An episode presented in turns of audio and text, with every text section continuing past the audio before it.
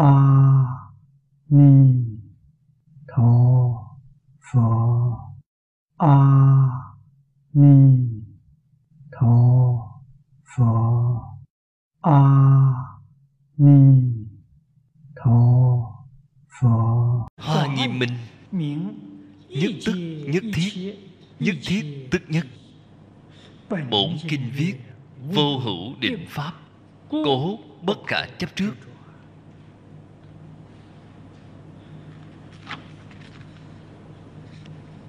trước tiên chúng ta xem câu này.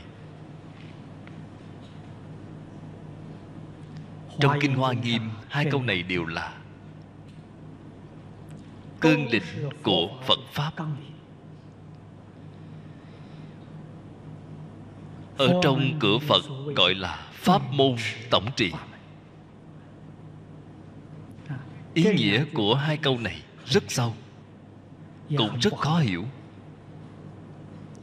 nhất tức nhất thiết. Nhất thiết tức nhất. Cái ý nghĩa này rất sâu rất rộng. nếu như từ trên tánh tướng mà nói nhất là nói đến tánh là nói đến thể. Thể là một cái. nhất thiết là nói hiện tượng. Tướng là vô lượng vô biên vô lượng, vô biên tướng là cùng một thể. Một thể biến ra vô lượng, vô biên pháp tướng. Đây là từ trên tánh tướng mà giải thích. Nếu như giải thích từ trên lý sự, cũng có thể nói ra trôi chảy. Lý là một, sự là quá nhiều. Vô lượng, vô biên sự là cùng một lý một lý hiện ra vô lượng, vô biên sự. Cho nên dùng lý sự để nói cũng được. Ở trên sự sự mà nói cũng không hẳn không thể. Đều nói trôi chảy. Thí dụ, trong hoa nghiêm nói, chủ khách viên dung. Thích ca mâu ni phật là chủ chủ là một vị. Tất cả chư phật đều là khách của thích ca mâu ni phật.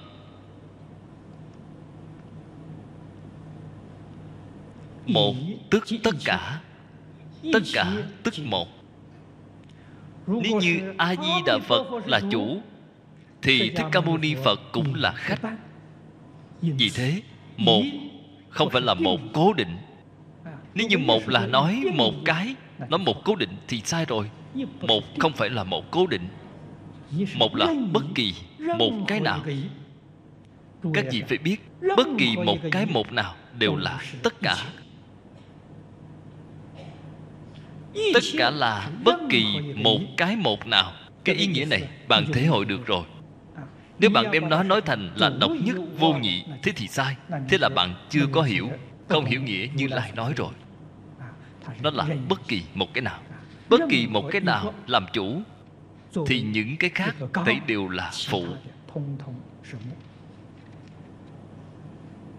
Là cái ý nghĩa này. Cái này là chân tướng, sự thật. Đây là chân lý. Là chân tướng của vũ trụ nhân sanh cho nên bổn kinh phật nói không có pháp cố định. Một tức tất cả tất cả tức một đó chính là không có pháp cố định.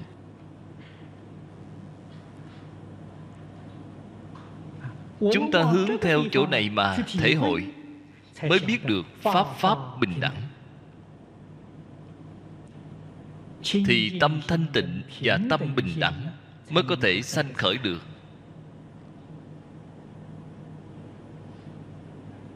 tại vì sao?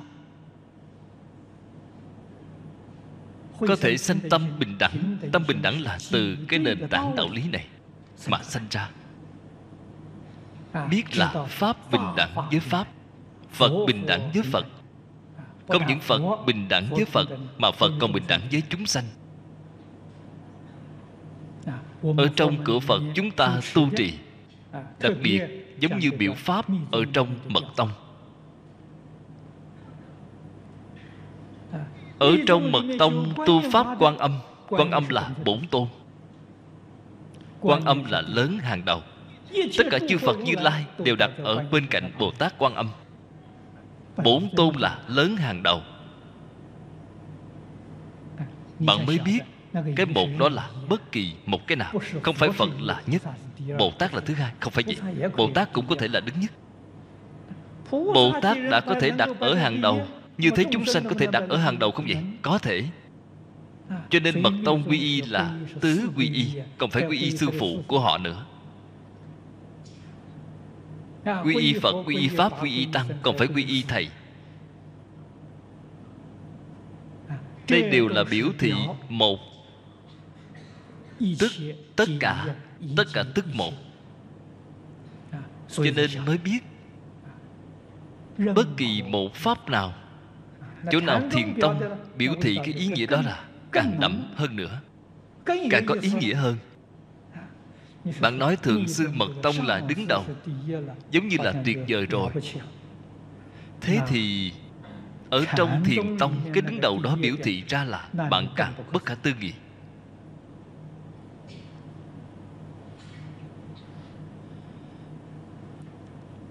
Ở trong ngữ lục ở trong công án có người này đã kiến tánh rồi. tánh ở đâu vậy? Cầm một can thỉ quyết lên để biểu thị. Đó là số một rồi. Can thị quyết là cái gì vậy? nói cho các bạn các bạn cũng không hiểu. hiện nay ở trong nhà vệ sinh dùng giấy vệ sinh rồi. trước đây không có giấy vệ sinh thì bứt lá cây dùng cái này. Đó gọi là can thị quyết cái đó là số một rồi. Tất cả chư phật bồ tát đều xếp ở thứ hai. Một tức tất cả. các vị từ trong những thí dụ này bạn hãy thể hội cái ý nghĩa này. Cho nên pháp pháp bình đẳng. ở trong pháp bình đẳng bất kỳ một pháp nào cũng là số một cho nên nói cái một này là bất kỳ một cái nào, chứ không phải duy nhất, không phải độc nhất. Phải hiểu cái ý nghĩa này. Vì thế, tất cả pháp đều không nên chấp trước. Từ đó cho thấy,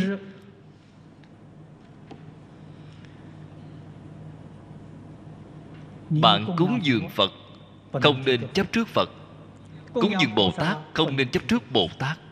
Chấp trước là sai. Ý nghĩa cúng dường phật bồ tát của chúng ta là phải từ ở chỗ đó của các ngài được gợi ý. Dùng cách nói hiện nay để nói là dùng hình tượng của phật bồ tát từng giây từng phút nhắc nhở mình. Dụng ý là ở chỗ này. Chúng ta cúng dường a di đà phật đương nhiên cái nhắc nhở đầu tiên chính là nhắc nhở chúng ta phải niệm a di đà phật cầu sanh tịnh độ. Cái nhắc nhở này không sai. Có thể giảng sanh. Đây là hoàn toàn nói từ trên sự. Nếu sâu hơn một nấc nữa là nói từ trên lý ý nghĩa của a di đà phật là vô lượng giác. a dịch thành vô di đà dịch thành lượng. phật dịch thành giác. Vô lượng giác. Sao gọi là giác? Học kinh kim cang rồi là hiểu được. Nhìn thấu buông xả là giác đối với pháp thế xuất thế gian vẫn còn một việc không buông xả được là bạn chưa giác. Niệm một câu a di đà phật này mọi thứ cần buông xả mọi thứ cần nhìn thấu chính là vô lượng giác. Cái ý nghĩa này là sâu hơn một nấc rồi từ sớm đến tối niệm một câu a di đà phật này, mà cái gì cũng không buông xả, cái gì cũng không nhìn thấu. Đó là bạn gào ở cửa miệng a di đà phật nó quả thật, bạn niệm niệm đều là bất giác. Thế thì không được, không thể giảng sanh. Khẩu thiện mà thôi. Cái này tóm lại, tốt hơn mắng chửi người. Tốt hơn hát ca khúc thịnh hành. Lợi ích bạn đạt được chỉ chút xíu như vậy thôi cho nên phải hiểu được niệm một câu a di đà phật này là thân tâm thế giới tất cả vạn duyên thấy đều phải nhìn thấu buông xả. Đó gọi là vô lượng giác. Nhất tâm xưng niệm cầu sanh tịnh độ. phần trước chỗ này nói bát nhã tịnh độ đồng tu là cùng một ý nghĩa cho nên ở trong tịnh độ, ở trong danh hiệu a di đà phật, ở đâu mà không có bát nhã chứ? Không có bát nhã cái danh hiệu này dịch thành, ý nghĩa trung quốc, thử xem có bát nhã hay không. Vô lượng giác.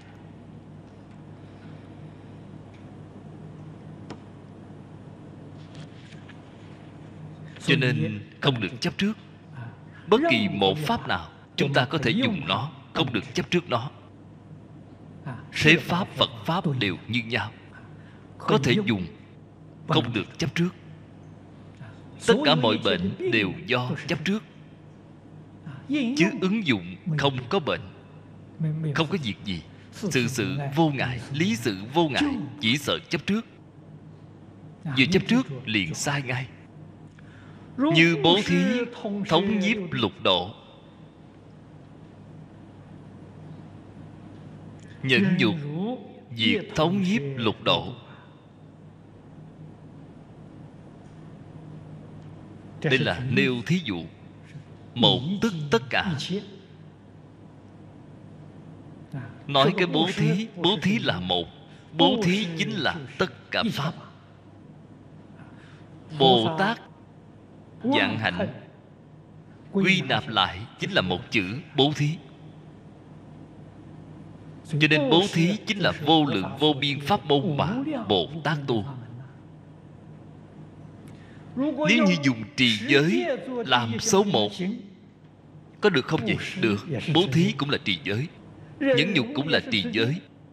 Vô lượng vô biên pháp môn mà bồ tát tu thấy đều là trì giới. Có pháp nào không phải là trì giới đâu? Nếu như nói nhẫn nhục có được hay không vậy được lấy một pháp bất kỳ đều là tất cả pháp. Không nên cố chấp. Lấy một pháp bất kỳ đều là tất cả pháp. Cho nên nhẫn nhục cũng thống nhiếp lục độ. Nhẫn gọi là giới. Nhẫn gọi là bố thí. nhẫn gọi là định. nhẫn gọi là bát nhã từ chỗ này thì nhìn thấy là pháp pháp bình đẳng. Không có cao thấp.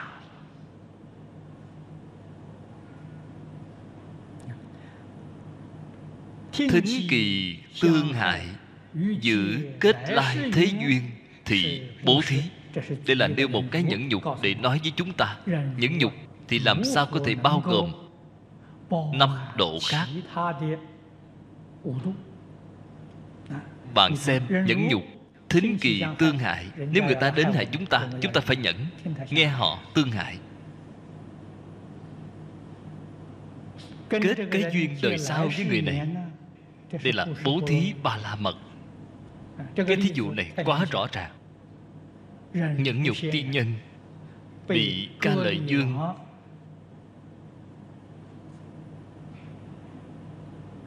cắt xẻ thân thể bị cái tai họa này. Ngài cứ mặc kệ ông ta không so đo với ông ta. Không những không so đo mà còn phát cái nguyện tương lai thành phật người đầu tiên là độ ông. Kết cái duyên đời sau với ông. Đây chính là bố thí. Không sanh sân hận là thiền định. Tâm của bồ tát thanh tịnh. Một chút tâm sân hận cũng không sanh. tâm là định thiền định. Nhiều kiếp tu như vậy là tinh tấn. Thường tu nhẫn nhục ba la mật. Cái này là tinh tấn. không có các tướng nhân ngã là bát nhã. từ đó cho thấy nhẫn nhục quả thật là cũng đã bao gồm năm độ khác. Suy ra các độ mỗi độ đều như nhau. Đây là nói rõ bất kỳ một pháp nào cũng đều hàm nhiếp tất cả pháp. Vì thế người viên tu một cái là tu tất cả. Viên là nói người căn tánh viên giáo.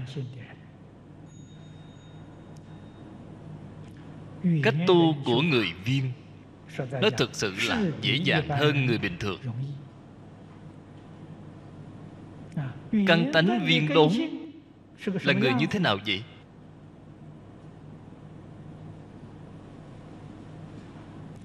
Rất khó quan sát.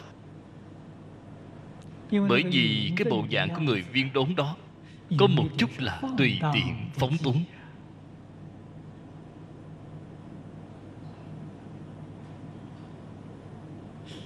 giống như ở trong tiểu thuyết viết về phật. Sống tế công vậy. Ngài không có bó buộc. Bởi vì không có bó buộc ngài mọi thứ đều buông xả. Mọi thứ không chấp trước mọi thứ không so đo. ngài là cái dáng vẻ này nhưng mà tâm của ngài thanh tịnh. Ở trong tâm quyết định không mê hoặc không điên đảo tuy là thân tướng tùy tiện nhưng mà bạn quan sát tỉ mỉ ngày cái nào cũng như pháp. Không có cái gì là không tương ưng với phật pháp. Đó chính là căn tánh viên đốn chân thật. Nếu như nói giả bộ dáng vẻ viên đốn làm càng làm bậy thế thì sai rồi đó là tạo vô lượng vô biên tội nghiệp. Tâm của họ không thanh tịnh tâm không từ bi không chân thành. Người căn tánh viên đốn tâm địa nhất định là chân thành thanh tịnh bình đẳng từ bi.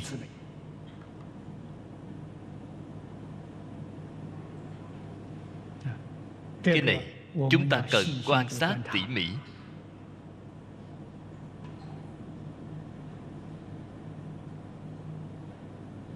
không nên bị người lừa gạt. Hiện nay cái thế gian này quả thật giống như lời phật nói ở trên kinh lăng nghiêm. Tà sư thuyết pháp như hằng hạ sa. Cái bộ dạng mà tà sư này biểu hiện đều là căn tánh viên đốn. Đều biểu hiện cái bộ dạng này. Tu hành ăn uống họ không ăn chay. Thịt cũng cứ ăn. Rượu cũng cứ uống. Chứng tỏ họ viên đốn. Họ không có phân biệt họ không có chấp trước. Thật hiếm có. Thật sự đến chỗ không phân biệt không chấp trước rồi. Thì đưa cho họ một chén phân đầy họ vẫn cứ ăn, đó chính là thật. Một chút cũng không giả. Nếu như cái đó khi đưa cho họ họ không ăn, họ còn mắng người ta, thì đó là giả, không phải là thật.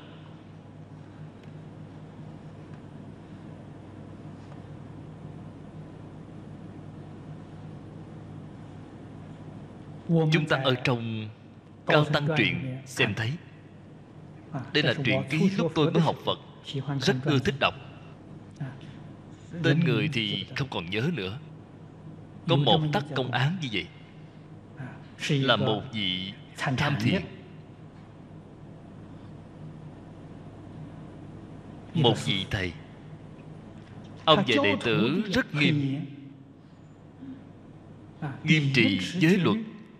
bản thân ông không trì giới. Sống trộn lẫn chung với những tín đồ này. Rượu thịt đều không kiên cử nhưng mà đệ tử nhất định phải ăn chay. Đệ tử đó không phục. Sư phụ thầy dạy chúng con mà bản thân thầy không chịu làm. Sư phụ nghe xong thấy buồn cười. Được. Nếu các con nó muốn học theo ta thì ngày mai ta mời các con đi ăn. Đến ngày hôm sau, gọi theo người đệ tử này. Cầm theo cái kỳ rác, cầm theo cái cuốc, dắt người đó đến đồng hoang để đào tử thi. Quật mộ ở trong nghĩa địa đào tử thi, sau khi đào lên rồi, cho lên lửa thiêu qua. Bảo đệ tử này của ông ăn. Đệ tử, ai nấy đều không dám. Ông ở đó ăn nhìn thấy rất ngon lành. Bảo với họ, nếu con có cái khả năng này của ta thì học theo ta. Không có khả năng này thì trì giới trì giới cho đàng hoàng. Vì đệ tử đó không còn gì để nói nữa. Sư phụ chân thật có bản lĩnh này.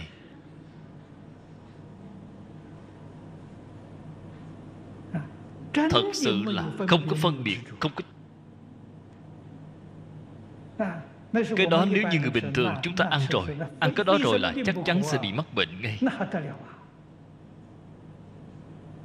Bạn nghĩ họ nhiễm tịnh không còn nữa.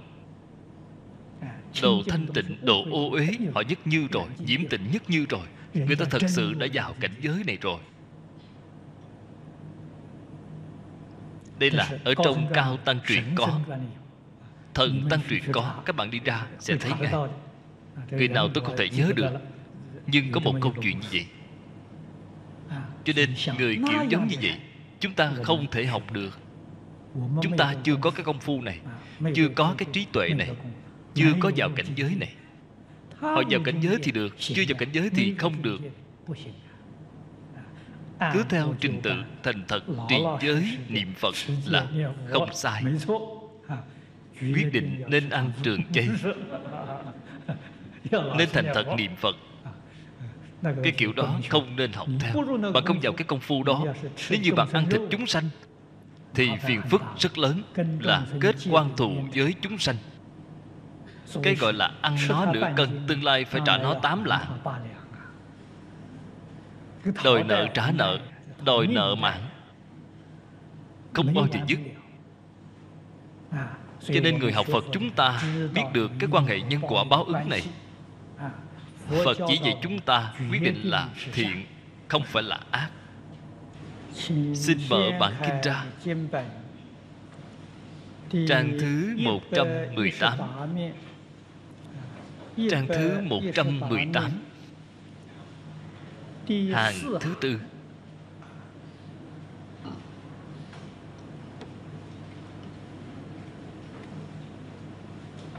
Bắt đầu xem đoạn thứ 23 của chú giải.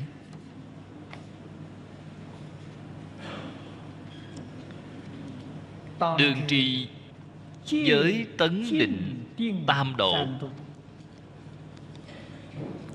Ly xả nhẫn lưỡng độ. Tiện nan thành tựu. Nhược bất đăng xả Bất năng nhẫn Tất vi tu hành, Chi đại chướng ngại. Cố thí nhẫn lượng độ, Thực nhất thiết hành môn chi chủ yếu. Thử bổn kinh sở dĩ Đảng cử thử nhị vi ngôn giả. Nhược thử lưỡng độ, Năng ly tướng, Kỳ dư hành môn Tự nhiên năng bất trước hỷ.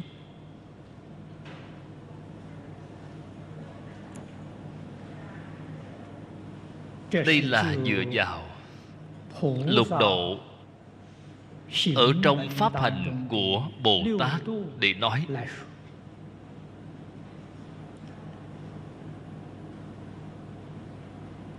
Trì giới Tinh tấn Thiền định Ba môn này. Phật Ở trong bổn kinh Nói rất ít.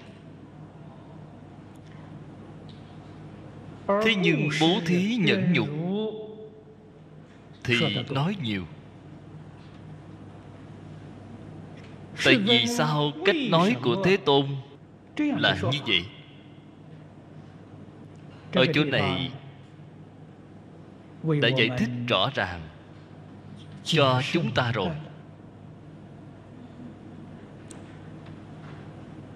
Trì giới tinh tấn thiền định ba độ này. nếu như lìa khỏi bố thí nhẫn nhục. có thể nói không thể thành tựu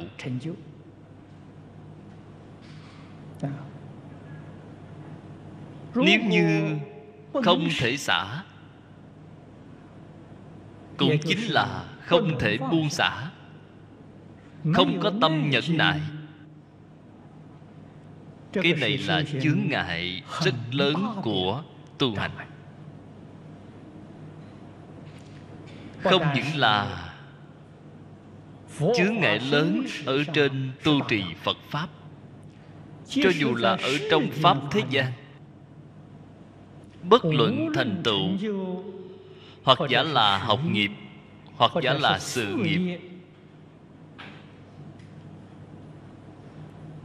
nếu không thể xả không thể nhẫn thì thành tựu của họ cũng tất nhiên là có hạn rồi. Chúng ta ở trong pháp thế gian ở trong lịch sử nhìn thấy người lập đại công dựng đại nghiệp. tâm hạnh của họ đều khá gần kề với lục độ của bồ tát. cho nên ở trong lục độ bố thí và nhẫn nhục là mấu chốt ở trong pháp hành của bồ tát cũng chính là nói môn học quan trọng nhất. Đây là tại sao thế tôn ở trên bộ kinh này. đem hai sự việc này nói nhiều như vậy nói tường tận như vậy. Đó là có nguyên nhân. như thế bố thí cùng trì giới nếu như có thể không chấp tướng đó chính là bố thí ba la mật cùng nhẫn nhục ba la mật những pháp hành còn lại là rất dễ dàng, không chấp trước. Cái không chấp tướng này thì nhẫn nhục đặc biệt là khó. Cho nên thế tôn ở chỗ này đặc biệt lấy nhẫn nhục ba la mật để nói rõ nêu cái điển hình này để giảng. Người học bát nhã trước tiên học xả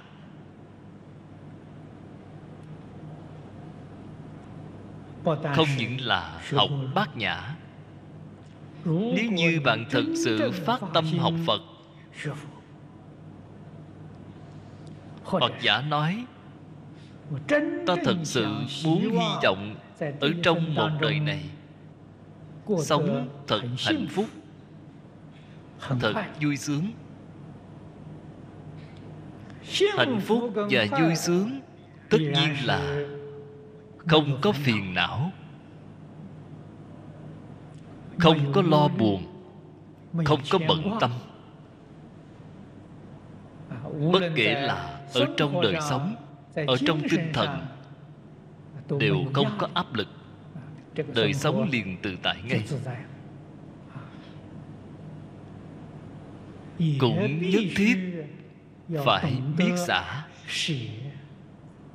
xả chính là buông xả. Tại sao người thế gian sống khổ đến như vậy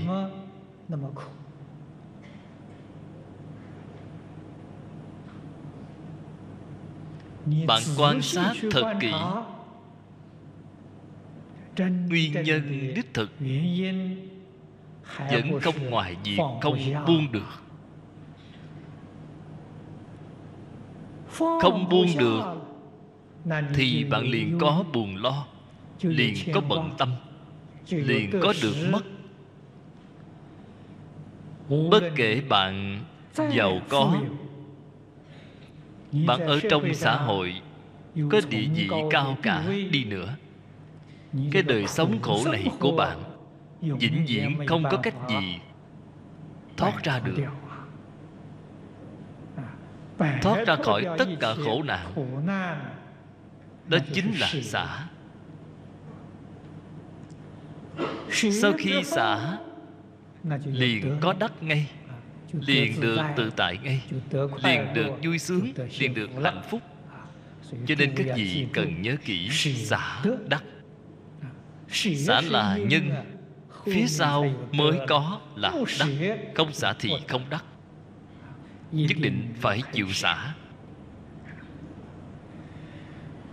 như thế học phật đặc biệt phải biết xả. Có thể. nói bồ tát thành phật, từ lúc sơ phát tâm mà cho đến viên mãn bồ đề. Bạn muốn hỏi môn họ tu là gì? Ngoài xả ra, không có gì khác.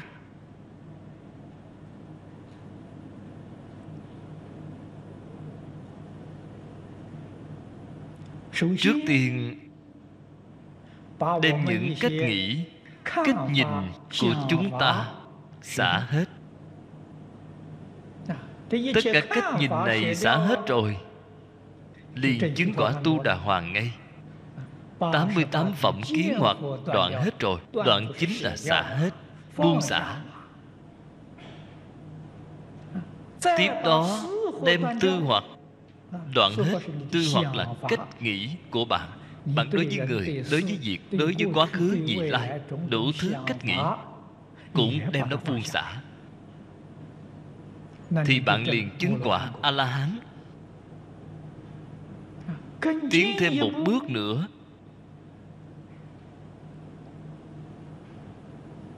Đem trần xa phiền não.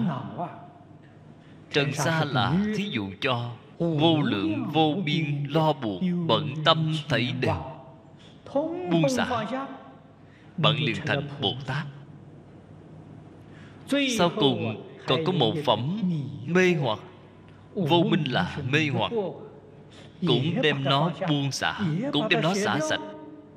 Thế liền biến thành pháp thân đại sĩ. Đến bồ tát đẳng giác rồi.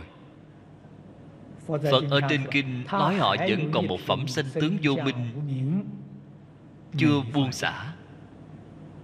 Cũng phải đem nó buông xả. Cũng phải đem nó xả sạch. Họ liền thành phật. Vậy chẳng phải đã nói rõ rồi sao? Thành phật. Từ sơ phát tâm đến đẳng giác là không có gì khác. Xả buông xả mà thôi.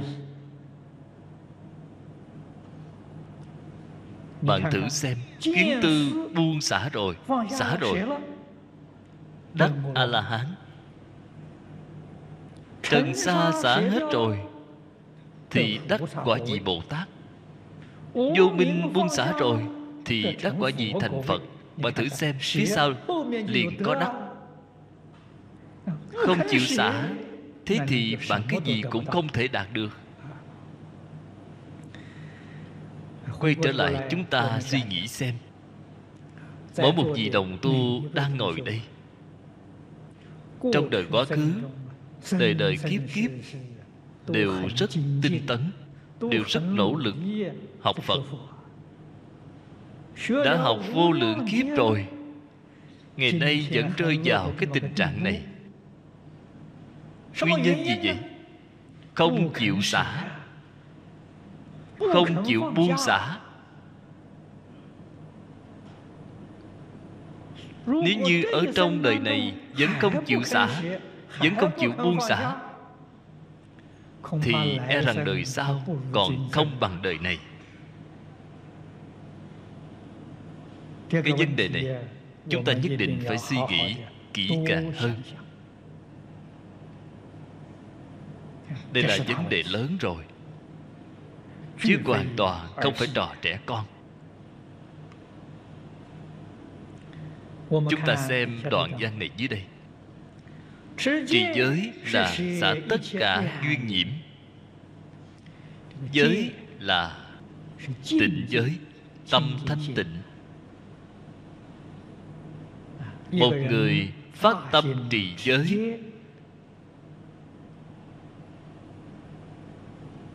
là xả tất cả duyên nhiễm rồi. Giả dụ bạn trì giới giới giữ được rất tốt duyên nhiễm không chịu xả. cái này rất nhiều. cái gì gọi là duyên nhiễm vậy tham sân si mạng. Giới luật trì rất tốt mà tham sân si mạng. chưa có buông xả không xả. Họ vẫn không thể thành tựu. Cái mà họ đạt được chỉ là phước báo hữu lậu. Ở trong lục đạo đời sau mà thôi. bạn thử xem hiện nay cái thế gian này người hưởng phước rất nhiều hưởng phước họ có phiền não hay không vậy? có.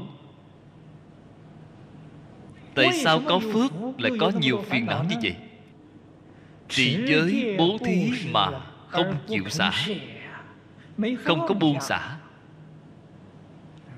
Cái tâm này vẫn là không thanh tịnh. Đây không phải là điều phật dạy chúng ta. Phật dạy chúng ta trì giới mục đích là để chúng ta được tâm thanh tịnh.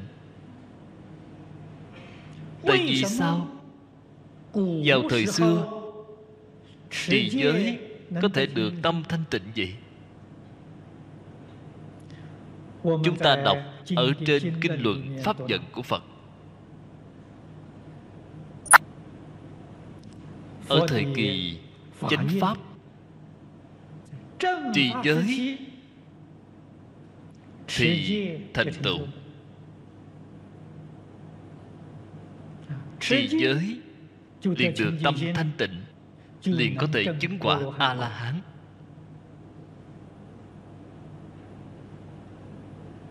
đến thời kỳ tượng pháp cách sau khi phật diệt độ một ngàn năm rồi.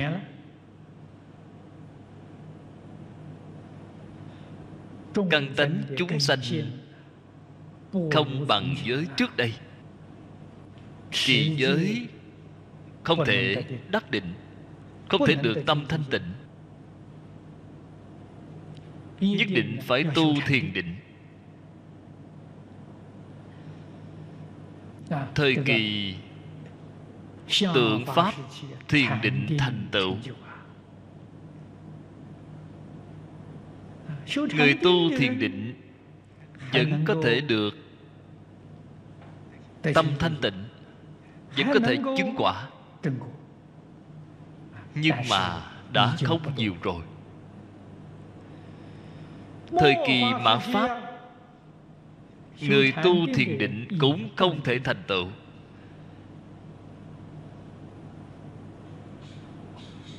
Phật nói với chúng ta chỉ có tịnh độ niệm phật có thể giảng sanh. Cái giảng sanh này được xem là thành tựu cho nên mạt pháp tịnh thành tựu. Những lời khai thị này của thế tôn là nói ở trên kinh đại bảo tích. Chúng ta muốn hỏi trước đây người trì giới có thể thành tựu tại sao người hiện nay trì giới? không thể thành tựu vậy?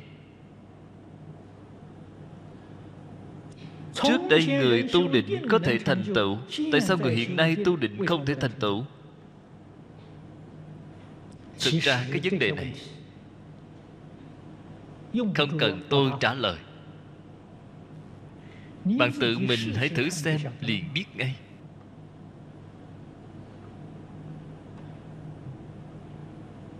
Trì giới không thể đoạn phiền não. Tu định cũng không thể đoạn phiền não. Đây chính là không thể thành tựu bạn muốn hỏi tại vì sao không thể đắc? Nói lời thành thật. Bạn không rõ lý. bạn cũng không biết phương pháp. Cái trì giới tu định mà bạn học đó là bộ dạng hình thức. Nhìn thấy cái hình dáng người ngồi thiền bạn liền học theo. Là bạn chỉ học được bộ dạng chứ nội dung chân thật bạn không biết. Theo giới luật mà nói bất kỳ một điều giới nào tại vì sao phật năm xưa phải chế ra giới điều này? Bạn có hiểu hay không? Dụng ý mục đích chế định ra điều giới luật này là gì?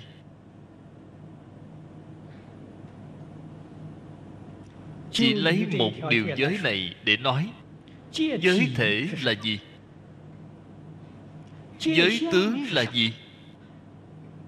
Giới hạnh là gì? ứng dụng vào trong đời sống thường ngày. có khai giá trị phạm. Bạn đều có thể hiểu rõ không nếu như thầy đều không hiểu thì cái giới đó trì không có hiệu quả. Ngày nay thọ giới là rất dễ dàng. Nhưng mà ở trong giới đàn hoàn toàn không có đem mỗi một điều giới giảng cho thật rõ ràng giảng cho thật minh bạch. Không có người giảng thậm chí giảng kinh còn có người giảng chứ giảng giới là không có người giảng rồi. Nguyên nhân là gì vậy? một mặt là bản thân cảm thấy xấu hổ giảng giới rất nhiều giới điều ta cũng chưa làm được. Bản thân rất ngại giảng mặt thứ hai thì sao? Thật sự giảng giới các bạn đã bỏ đi hết từ lâu rồi. Điều này cũng mắng tôi điều kia cũng mắng tôi. thôi không nghe nữa đều bỏ chạy hết rồi không có người nghe. người giảng cảm thấy xấu hổ người nghe thì càng cảm thấy hổ thẹn hơn bỏ chạy hết. Đây là thời kỳ mạt pháp không có người giảng giới. Chúng ta nhất định phải biết. vì vậy trong những năm này ngoài thành thật niệm phật còn được cứu thì những cái khác là khó thật cái này là trên kinh nói đó là thật sự như pháp. Tu hành như lý như pháp. Trì giới giới là pháp thanh tịnh. có thể lìa tất cả duyên nhiễm xả hướng lai ác tập. đem những tập khí không tốt của chúng ta trong đời quá khứ này từng cái từng cái đem nó điều chỉnh trở lại. Đem nó sửa đổi trở lại. Tập khí tật xấu của chúng ta quá nhiều quá nhiều.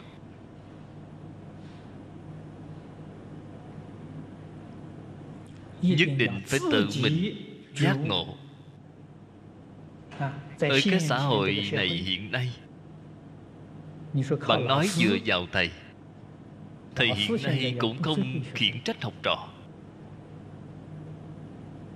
Vì sao vậy? hiện nay cái xã hội này là tự do dân chủ mở rộng. Mỗi người đều nói tự do.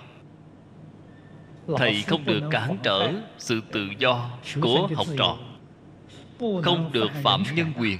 Nhân quyền là số một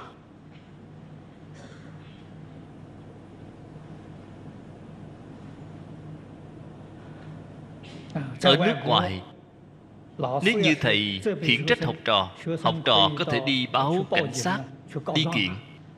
Thầy phạm pháp. cho nên người làm thầy cũng thấy vui vẻ thoải mái tự tại rồi. Cũng không dám đối xử. Học trò như là học trò nữa mà ứng xử như là bạn bè vậy là vô sự rồi. Cho nên không thể chỉ dạy nghiêm khắc càng không được phép khiển trách. Ở trong cái xã hội như vậy chúng ta nếu muốn thành tựu khó quá khó quá khó rồi. Chỉ có tự phát tự giác. Bạn bè tốt có khuyên bạn cũng chẳng qua một vài lần sự bất quá tam.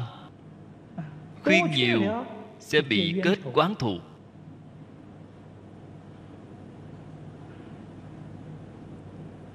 Cho nên sư đạo hiện nay không còn nữa. Không những sư đạo không còn mà ngày nay thậm chí là nói quan hệ phụ tử cũng không còn làm cha có thể quản con cái được hay không? không quản được. Con cái cũng nói nhân quyền. Cũng nói dân chủ tự do. cho nên hiện nay người nước ngoài thông minh. Người mỹ cái gia đình này. Cha mẹ và con cái chung sống với nhau như bạn bè. Đây là dùng thái độ bạn bè để chung sống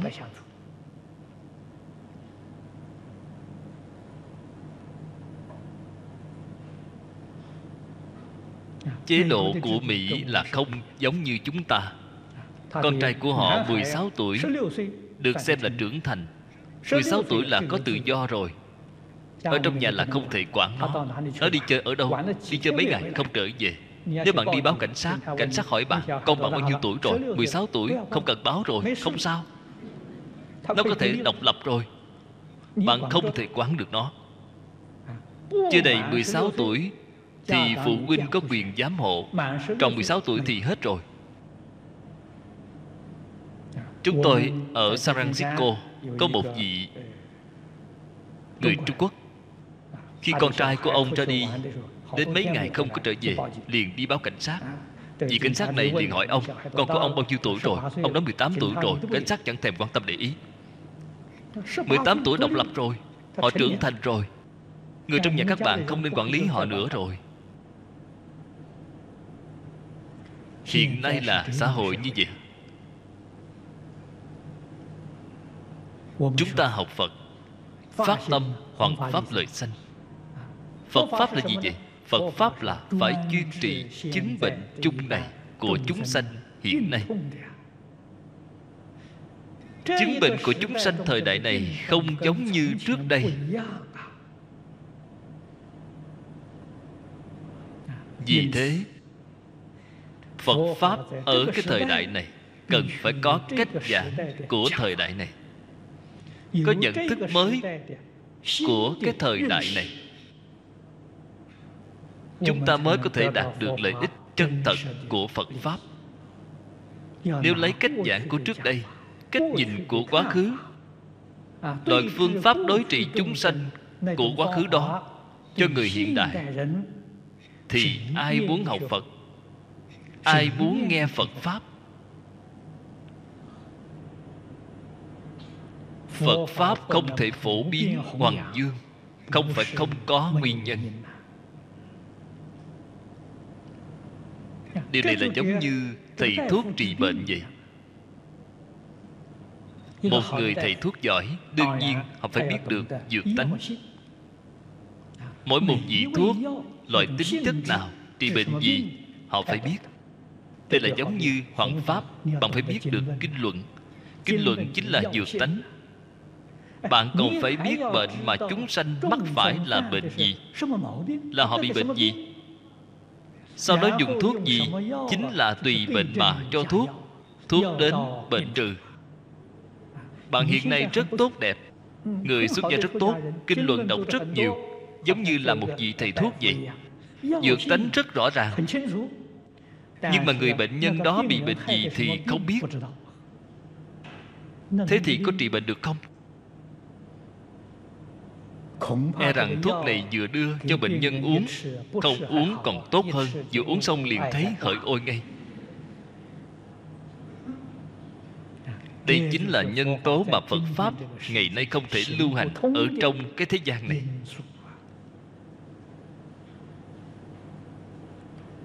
Cho nên chúng ta nhất định phải biết phật pháp là sống động không phải chết cứng. Kinh điển là vĩnh hằng bất biến. Nhưng mà nghĩa lý của nó thường mới mẻ.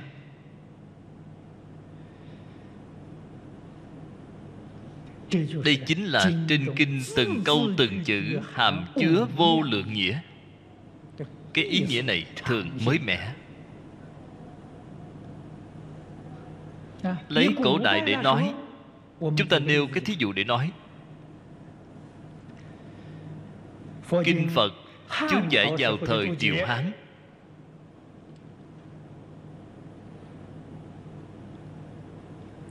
Chúng ta đem nó ra thử nghiên cứu tỉ mỉ. Cái chú giải đó chính là để đối trị tập khí, tật xấu của chúng sanh vào thời triều hán. Nhất định rất hữu hiệu. Nếu như không có hiệu quả, thì chú giải này không thể lưu truyền đến đời sau. Nhưng mà đến triều đường thì sao? Bộ kinh đó lại có rất nhiều người làm chú giải mới. Tại vì sao không dùng chú giải cũ vậy? Người triều đường cái tập khí tật xấu đó không giống như người triều hán. Kinh kim cang bằng dùng cách giảng của triều hán đó thì người triều đường không đạt được lợi ích. Không có giúp ích cần phải có cách giảng mới. Thì người thời triều đường được lợi ích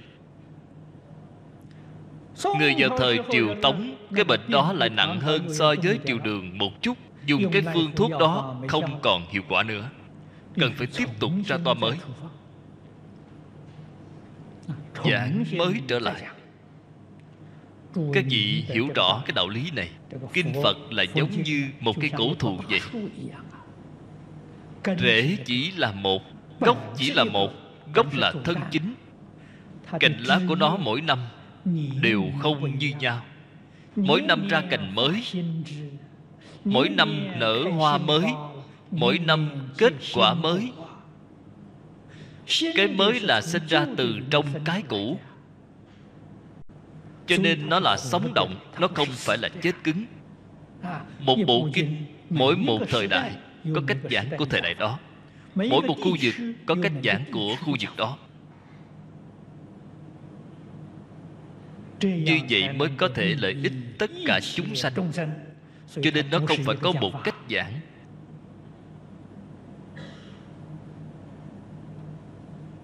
Nó không phải chỉ có một ý nghĩa mà vô lượng nghĩa. Cũng là một bộ kinh này. Từ sơ phát tâm mãi cho đến bồ tát đẳng giác. Bộ kinh này không hề thay đổi. Nhưng mà mỗi lần ý nghĩa đều khác nhau biểu hiện ra chỗ kỳ diệu của kinh điển này là không thể nghĩ bàn, không giống như sách của thế gian. Sách thế gian chỉ có một ý nghĩa, không có cái ý nghĩa thứ hai. Đây là chứng tỏ chỗ khó của kinh phật, khó là ở chỗ này.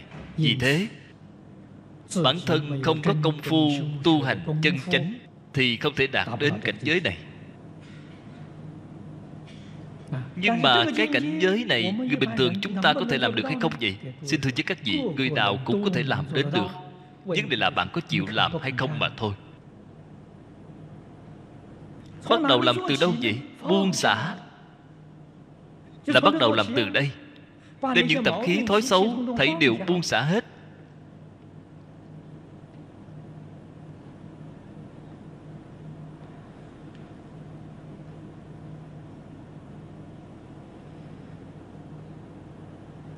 tôi học phật. Tôi biết phật pháp hay. Nhưng tôi sợ khó bạn đem sợ khó buông xả, liền dễ dàng ngay. Tôi sợ khổ. Bạn đem khổ buông xả, nó liền lạc ngay. Bạn có bao nhiêu tật xấu? Tự mình hãy suy nghĩ thật kỹ. Những chướng ngại nào? Bạn đem những chướng ngại này thấy đều buông xả thì không còn những chướng ngại nữa. Liền được chư phật hộ niệm được tam bảo gia trì trên đường bồ đề. Thuận buồm xuôi gió. Tất cả mọi chướng ngại đều do mình không buông xả được. Không chịu không chịu chính là không buông xả được. Cho nên xả quá quan trọng.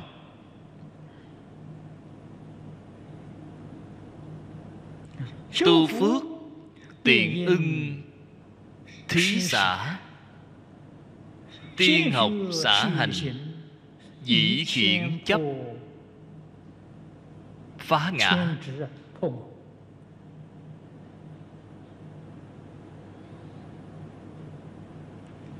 Ở trên kinh này phật nói cho dù là sau 500 năm thứ năm, Chính là chỉ cái thời đại này hiện nay của chúng ta. Có người trì giới tu phước Đối với kinh điển mà Phật nói này. Họ tin, Họ còn có thể tiếp nhận, Có thể thấy là họ trì giới tu phước. Chúng ta ngày nay Không thể tiếp nhận. Không thể y giáo phụng hành. Hay nói cách khác Chúng ta không có trì giới Không có tu phước. Nếu như thật sự là trì giới tu phước Là họ thật sự làm theo. Họ có thể tin Cho đó là thật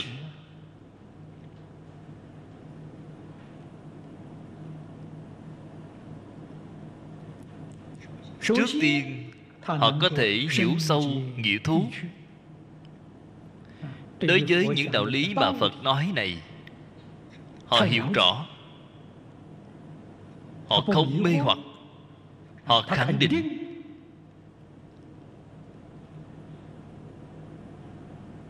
Thứ hai Những phương pháp mà Phật nói này Họ có thể đem nó ứng dụng vào trong đời sống thường ngày ở trên kinh Phật nói Cho dù là sau 500 năm thứ năm Chính là chỉ cái thời đại này Hiện nay của chúng ta. Có người trì giới tu phước. Đối với kinh điển mà Phật nói này Họ tin. Họ còn có thể tiếp nhận. Có thể thấy là họ trì giới tu phước chúng ta ngày nay không thể tiếp nhận không thể y giáo phụng hành. Như thế hay nói cách khác chúng ta không có trì giới không có tu phước. Nếu như thật sự là trì giới tu phước là họ thật sự làm theo. Họ có thể tin cho đó là thật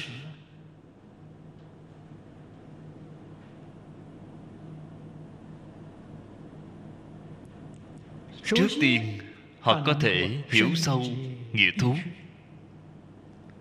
Đối với những đạo lý mà phật nói này họ hiểu rõ. Họ không mê hoặc. Họ khẳng định.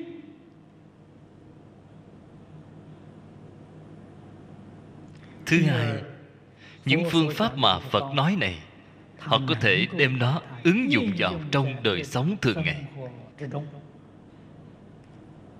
thọ trì là phải đem nghĩa kinh biến thành đời sống.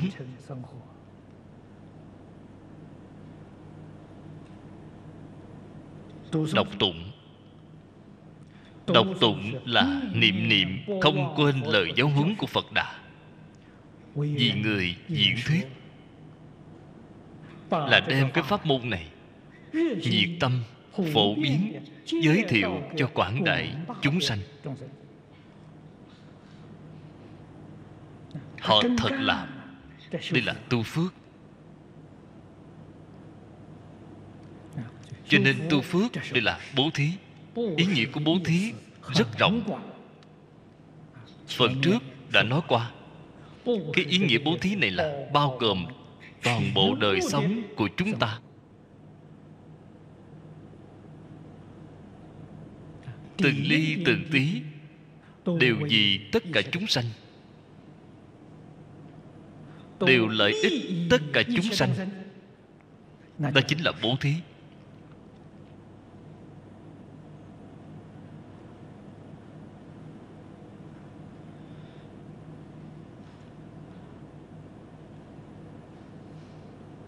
Mục đích của hành bố thí là phá chấp ngã. Ở trong bổn kinh nói phá bốn tướng.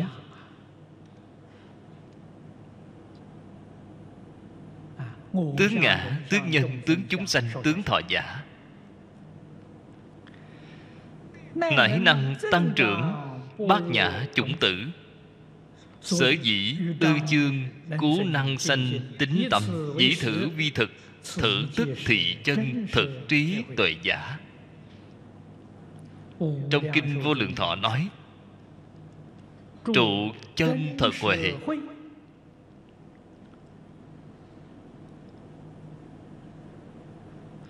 huệ dĩ chúng sanh chân thật chi lợi.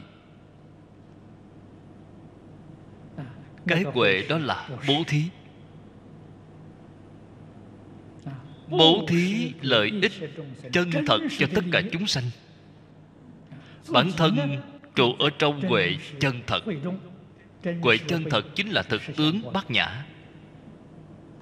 Chính là kim cang bát nhã. Đây là huệ chân thật. Có thể làm như vậy thì đương nhiên sẽ tăng trưởng hạt giống bát nhã. Cũng chính là ở trong đời sống thường ngày, tăng trưởng bầu không khí bát nhã. Đối với câu văn mà phật ở trên kinh luận này nói có thể xin tính tâm.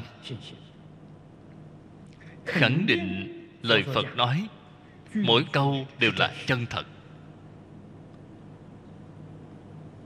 Bạn có thể có được cái nhìn này. Đây chính là ở trong phật pháp nói bạn đã giác ngộ rồi bạn khai trí huệ rồi.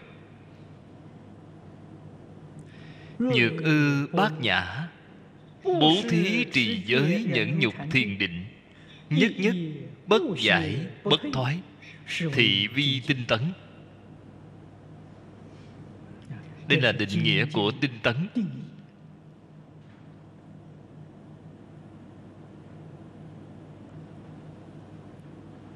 Lục độ bao gồm tất cả pháp hành của bồ tát. Cũng chính là điều mà tôi vừa mới nói. Bao gồm toàn bộ hành vi đời sống của chúng ta.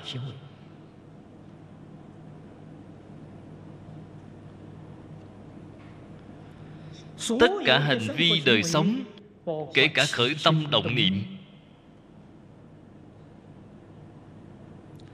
đều có thể tương ưng với sáu cương lĩnh lớn này.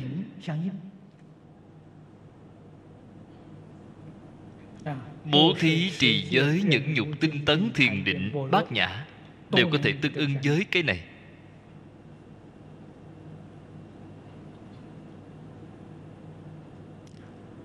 Từng sự việc có thể không giải đãi, không thói chuyển ở trong phẩm hạnh nguyện bồ tát phổ hiền, gọi là không mệt, không chán.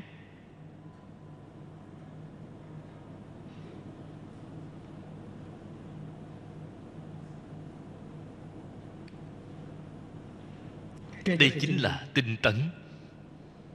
Nếu như bị mệt mỏi, buồn chán, là tinh tấn ba la mật không có rồi các vị phải biết? Không có tinh tấn. Không những là bạn không có thiền định bạn không có bát nhã.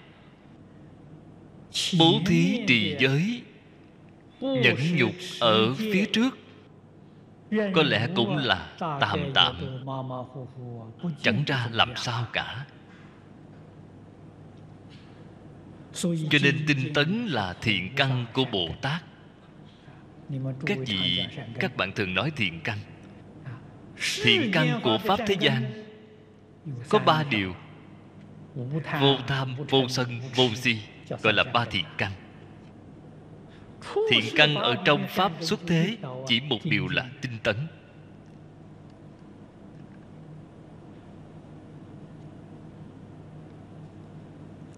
Nhưng mà bạn phải biết pháp xuất thế là xây dựng ở trên nền tảng của pháp thế gian.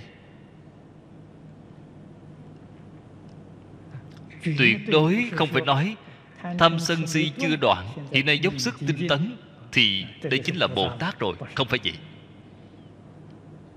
Trước tiên cần tu tốt ba thiện căn pháp thế gian, sau đó mới tu tiếp thiện căn xuất thế gian. Cái này là có thư lớp.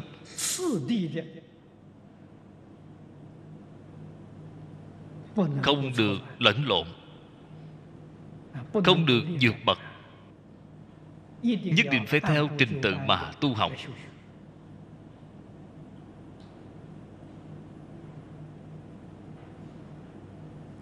Không những ở trong cửa phật vậy chúng ta như vậy mà vào thời xưa pháp thế gian cũng dạy học trò như vậy. phải biết tinh tấn.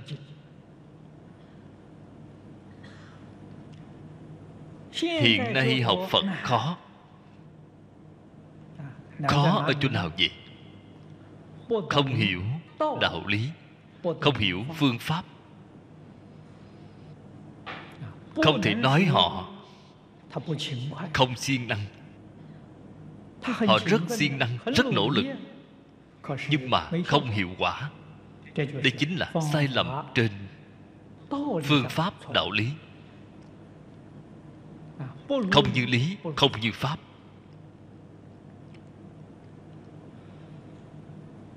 Cổ nhân vẫn thường nói. Có lẽ thu được hiệu quả chẳng là bao nhiêu? Tôi thấy hiện nay tuy làm gấp đôi, mà e rằng công chẳng có.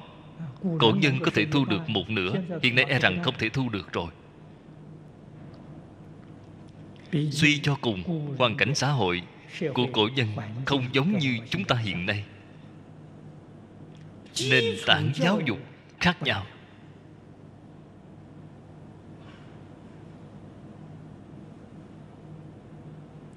Điểm này vô cùng rõ rệt. Kinh phật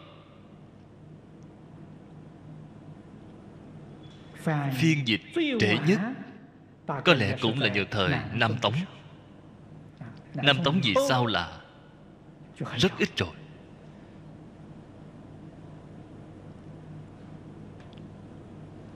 Vì thế văn tự đại sư dịch kinh đã rất lâu tâm nhọc trí rồi. Dùng văn tự đơn giản nhất để phiên dịch. Đại chúng ngày nay đối với văn ngôn văn đã từ bỏ rồi. Cái không nên buông xả lại buông xả. Cái nên buông xả lại cứ không chịu buông cho nên cái kinh văn này đọc tụng đều khó khăn. Đây chính là chỗ chúng ta không bằng cổ nhân. Văn tự còn đọc không hiểu thì cái ý nghĩa đó bạn làm sao có thể thể hội được? Vậy là khó hơn rồi. Thế là việc tu học sai lầm là quá nhiều quá nhiều rồi. Giả dụ không gặp được thiện tri thức chân chính chỉ điểm. Thế thì phải chịu khó nhọc quan uổng mấy chục năm. Việc này hầu như là có thể nhìn thấy khắp nơi có người một đời cũng không biết quay đầu. Thế thì thật đáng tiếc.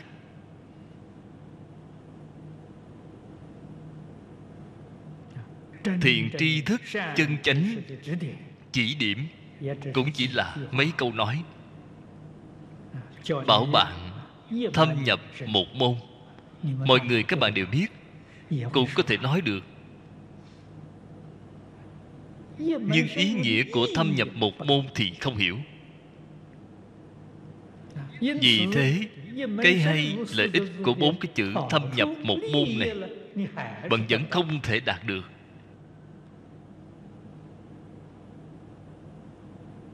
Bạn nghe nói câu nói này. Bạn cũng nói được câu nói này, nhưng ý nghĩa đích thực ở trong câu nói này thì không biết.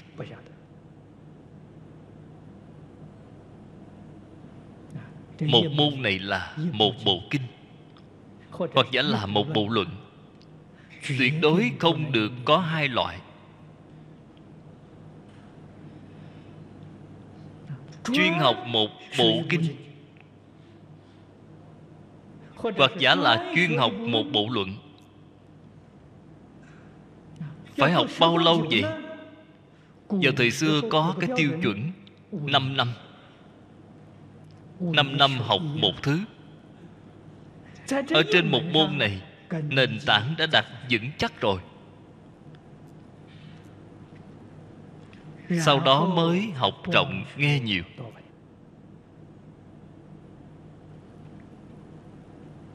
Đây là trình độ của thời xưa. Dường như Vào thời đó bệnh của nhân sanh hoàn toàn Không quá nghiêm trọng. Ngày nay bệnh của chúng ta nặng rồi. So với bệnh của người xưa, Không biết nặng hơn gấp bao nhiêu lần. Dùng cái phương pháp này của cổ nhân, Chúng ta không thấy hiệu quả. Bạn không tin, Bạn học một bộ kinh, Học 5 năm. Sau khi học 5 năm, Vẫn chẳng hiểu gì. Vẫn không khai ngộ. Người trước đây được, Chúng ta hiện nay không được. Vậy thì làm thế nào đây? Thời gian gấp đôi. Cổ nhân dùng 5 năm, Chúng ta dùng 10 năm. Có lẽ vẫn có hiệu quả. 10 năm không được thì sao? 15 năm. Hầu như chắc chắn có hiệu quả. Thế thì bạn cần phải có nhẫn nhục ba la mật. Bạn không thể nhẫn là không được rồi. Thời gian 10 năm đó, Tâm định ở trên một môn. Tôi nêu cho bạn một thí dụ Chúng ta học Kinh A-di-đà Kinh A-di-đà có hai bản chú giải hay Cái này mọi người đều công nhận Một cái là sớ sao của Đại sư Liên Trì, Một cái là yếu giải của Ngẫu Ích Đại sư Cách học phải như thế nào vậy? Chúng ta học sớ sao? Ta dùng thời gian 5 năm đến 10 năm Để chuyên môn học sớ sao? Chuyên môn nghiên cứu sớ sao. Những thứ ngoài sớ sao không xem. Đây là thâm nhập một môn. Cái này mới được. Xem những thứ khác lẫn lộn vào thì là hỏng rồi, xen tạp rồi. Tinh tấn ở trong chữ tinh đó là không hoài nghi, không xen tạp, gọi là tinh không gián đoạn gọi là tấn. hoài nghi xen tạp là không có tin rồi. Xen tạp thì cái tấn đó đó gọi là tạp tấn loạn tấn. đó không phải là tinh tấn những điều này cần phải hiểu rõ. dùng thời gian 5 năm đến 10 năm đọc tụng, nghiên cứu sớ sao của đại sư liên trì. Sau đó, dùng thêm thời gian 3 năm 5 năm để chuyên môn nghiên cứu yếu giải của đại sư ngọc ích. Sau 3 đến 5 năm, Dùng thêm thời gian một vài năm nữa, Đem hai cái nội dung này hợp chung lại Là thông rồi. Nếu bạn không có loại công phu tinh tấn này, Thì hai nội dung này khi đem ra hợp chung như thế nào Cũng không thể hợp chung được. Các bạn hiện nay phát tâm học giáo, đây là bí quyết của học giáo. Bạn có thể hạ công phu như vậy.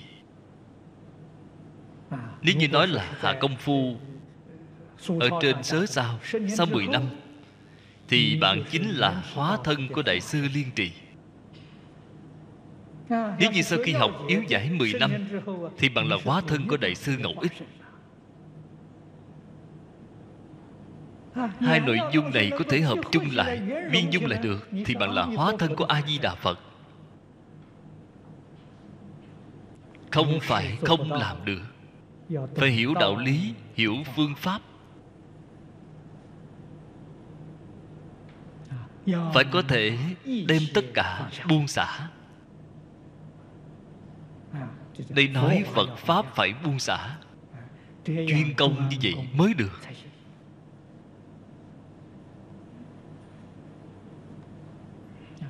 Ai chịu làm thì người đó có thể thành công.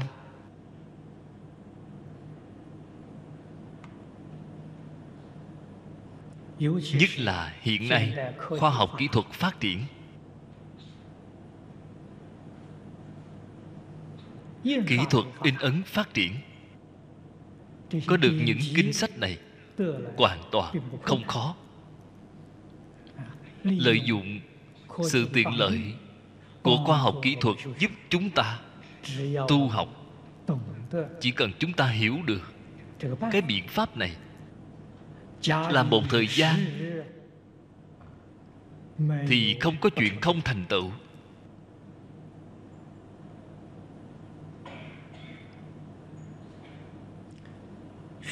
Tu tri ư pháp, tùy đắc, tùy xả.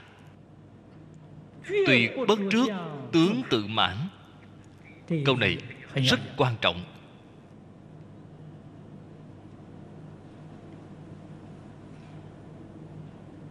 Phật pháp. Sâu rộng, không có bờ mé. Sao có thể tự mãn được? Bồ tát đẳng giác vẫn là đang còn học, vẫn là đang cầu học.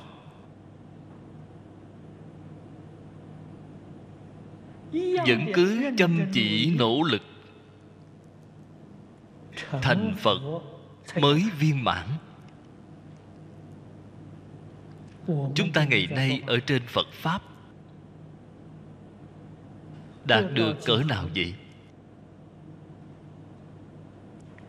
Sao có thể tự mãn chứ?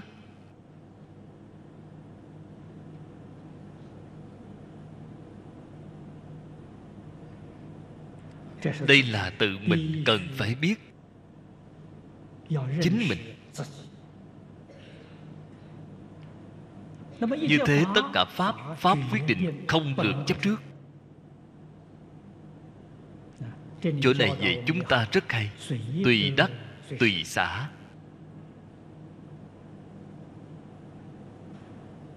như thế xả rồi thì chẳng phải mất hết sao? Xả rồi mới có thể tiến bộ. Có được không chịu xả là không thể tiến bộ. Thí dụ nói, bạn đến cái giảng đường này phải lên lầu năm. Lên đến lầu hai, thấy nơi đây không tệ, xả không được, không xả được, bạn làm sao có thể đến lầu ba chứ? Xả lầu hai mới đến lầu ba. Xả lầu ba mới đến lầu bốn. Xả lầu bốn mới đến lầu năm không xả làm sao được chứ.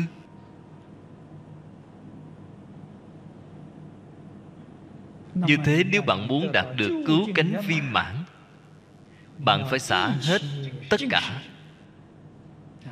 Giống như bồ tát địa.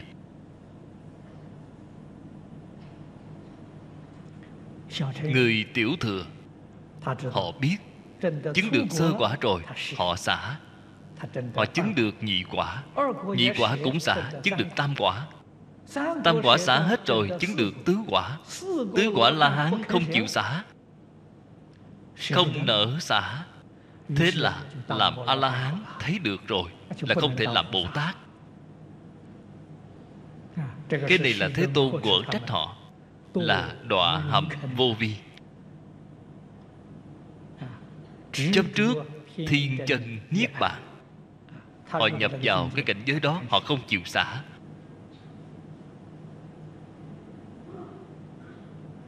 Bồ tát xả thập tính. Họ liền có thể đến thập trụ. Xả thập trụ, họ liền có thể đến thập hạnh. Xá thập hạnh, thế thì họ liền có thể đến thập hồi hướng. Họ phải chịu xả mới được. Nếu họ không chịu xả thì vĩnh viễn không thể thành phật. Cho nên pháp phải xả.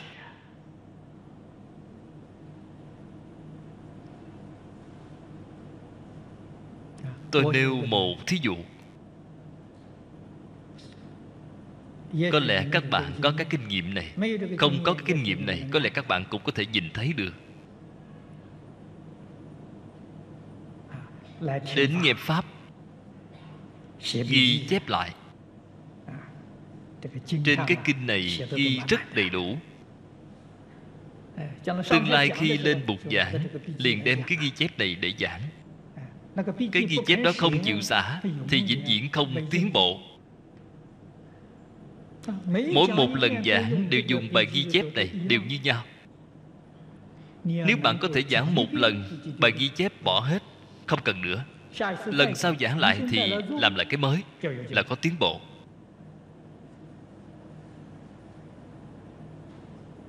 Dứt khoát không được học theo một số thầy lười biếng. Chúng ta ở trong trường học nhìn thấy thầy lười biếng về quốc văn năm thứ nhất. Một cuốn sách giáo khoa, một cuốn ghi chép, họ dùng cả đời. Mỗi một học kỳ đều lấy ra cái bộ đó thì vị thầy giáo này cả đời không thể có tiến bộ được. Phạm là thầy giáo siêng năng. thầy giáo có trách nhiệm. họ nhất định là cùng một cái giáo trình như nhau mà mỗi năm có cách giảng mới. Thì mới có thể thích ứng với xã hội này học trò sau khi học rồi mới có lợi ích. Học là để dùng được. Không đến nỗi học rồi mà không dùng được gì. Đây là thí dụ rất rõ rệt. Nếu như bạn biết, tùy đắc, tùy xã thế liền tự tại ngay. Trí huệ tăng trưởng, phước đức tăng trưởng. Cùng một đạo lý ở trong pháp thế gian, bạn hôm nay kiếm được tiền rồi. Tiền kiếm rồi thì xả. Nếu bạn không chịu xả tiền mà bạn kiếm được chỉ có bấy nhiêu. Càng xả càng nhiều.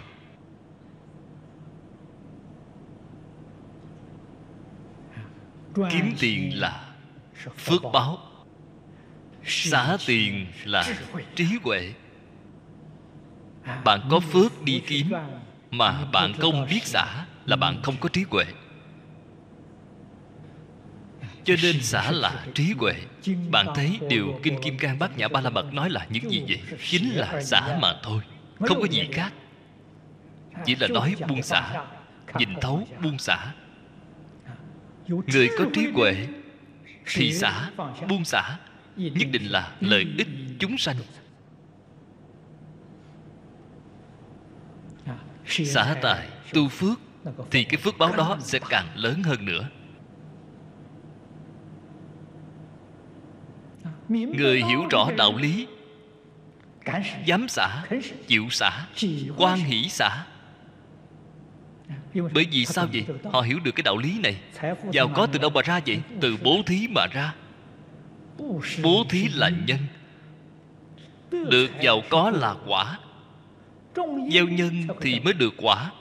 Không gieo nhân thì đâu có thể được quả được của cải mà bạn có được ở trong đời này là do nhân bố thí của đời trước. Đời trước bạn bố thí được nhiều. Thì ở đời này bạn được giàu có sẽ lớn bạn phát tài to. đời trước bạn bố thí ít. Thì đời này bạn được tài vận ít. Đạo lý nó là như vậy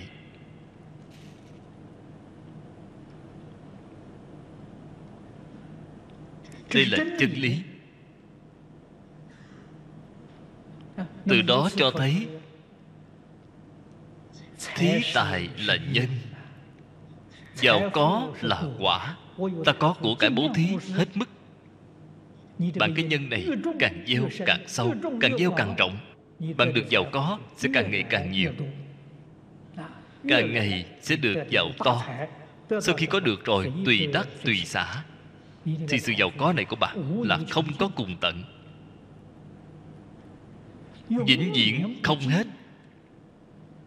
Tiền của không nên đem nó, gìn giữ ở chỗ đó. Gìn giữ thì thật đáng lo. Cho nên tiền tài, bạn thấy, thuật ngữ trong xã hội gọi nó là thông hóa. Thông là nó nên lưu thông.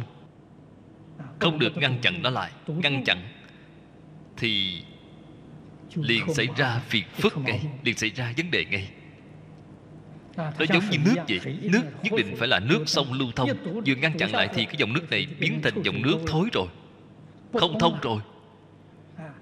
Như thế hay nói cách khác người phải bị bệnh gia đạo phải suy. nhất định phải lưu thông. người có trí huệ hiểu được cái này biết được cái đạo lý này. Nhất định phải xả. Mọi thứ đều phải xả càng xả càng nhiều. Xả một cách thật quan hỷ thì cái tài đó khi có được sẽ thoải mái, tự tại. Một chút vất vả cũng không có. Người hiện nay kiếm tiền kiếm được rất vất vả.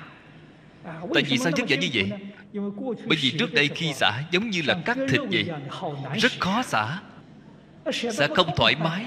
Cho nên ngày nay khi cái tài đó đến, phải rất vất vả mới có thể kiếm được. Chính là cái đạo lý như vậy nếu bạn thí xả một cách rất thoải mái, thì khi bạn có được sẽ không phí một chút sức lực nào. Cho nên cái tùy đắc tùy xả này, bốn cái chữ này là chân lý.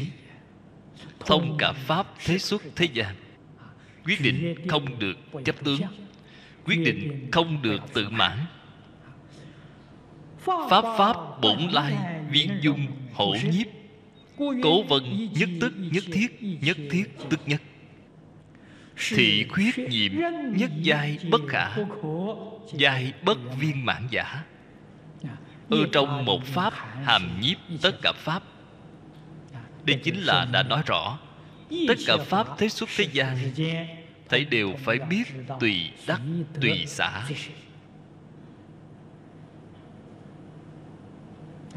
xả pháp được trí huệ. Càng xả trí huệ càng sâu trí huệ càng rộng.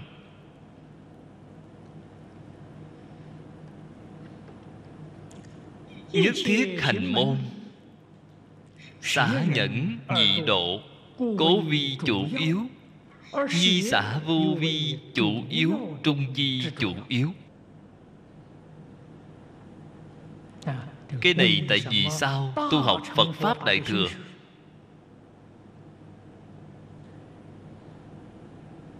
đều đem bố thí đặt lên vị trí hàng đầu.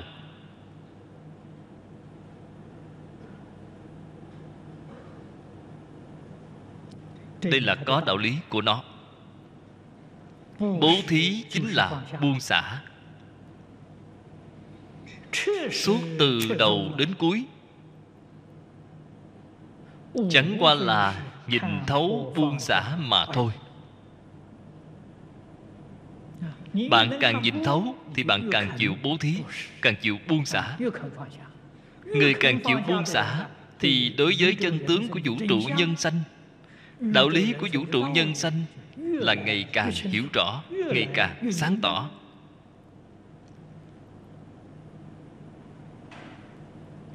dĩ xả năng chuyển chấp phá ngã chấp là chấp trước xả có thể lìa khỏi tất cả chấp trước. Chấp trước là không chịu xả xả năng phá chấp trước. Xả năng phá ngã. Tối năng tiêu nghiệp trừ chướng. Tối năng chương hiển bát nhã chánh trí. Mỗi một vị đồng tu chúng ta đều cảm thấy mình nghiệp chướng rất nặng. từ sớm đến tối đều nghĩ làm thế nào tiêu trừ nghiệp chướng. Đi bái phật đi cầu thần đi bái sám. Có thể tiêu nổi nghiệp chướng hay không không những không tiêu bớt mà nghiệp chướng vẫn mỗi ngày đang tăng trưởng. Thế thì phải làm thế nào mới có thể tiêu trừ nghiệp chướng vậy? Xả hết chẳng phải là không còn rồi sao? Tại vì sao chấp trước nghiệp chướng như vậy, không nỡ buông xả đi vậy? Xả rồi nghiệp chướng liền không còn nữa. Vậy thì chúng ta cần nói rõ nghiệp chướng là gì? Nếu như ngay cả nghiệp chướng là gì cũng không biết. Vậy thì bạn bắt đầu tiêu từ đâu? Cho nên trước tiên bạn phải nhận thức nó nghiệp chướng là gì? nghiệp chính là sự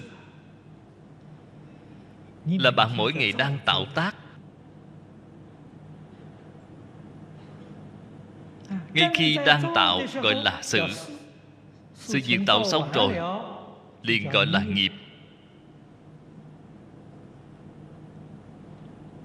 Cho nên sự nghiệp sự là ngay khi đang tạo tác nghiệp chính là kết quả của cái sự tạo tác đó.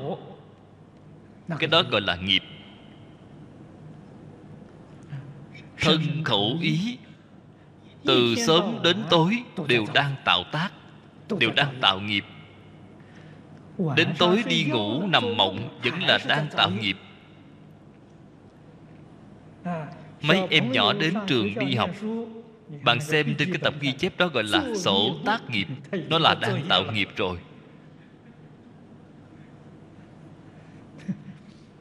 Từ sớm đến tối đang tạo nghiệp thì cái nghiệp đó làm sao có thể tiêu được chứ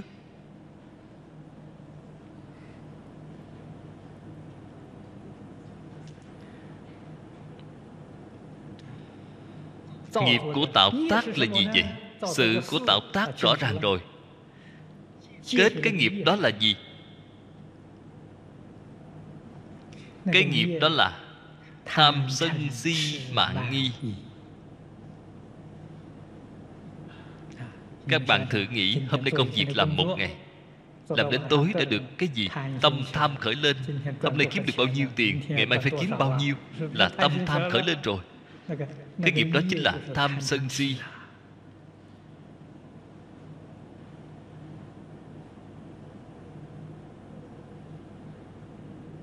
Cho nên phải biết như vậy chúng ta muốn tiêu nghiệp. Đi bái sám. Bái sám quả nhiên là tham sân si không còn. Thế là thật sự tiêu được rồi, thật sự có hiệu quả rồi. Sau khi bái rồi, tham sân si không những vẫn còn mà còn tăng trưởng. Có thể thấy cái phương pháp tiêu nghiệp đó đều không có tác dụng. Phật ở trên kinh bát nhã dạy chúng ta buông xả tham sân si nghiệp liền tiêu hết. Sự có thể cứ làm. Sự không có cản trở. Lý sự vô ngại sự sự vô ngại. Cái sự đó nếu kết thành nghiệp thế là có chướng ngại rồi sự làm sao khiến nó không kết nghiệp vậy? Tùy đắc, tùy xả là không có nghiệp rồi, là không có kết nghiệp. Bạn phải biết xả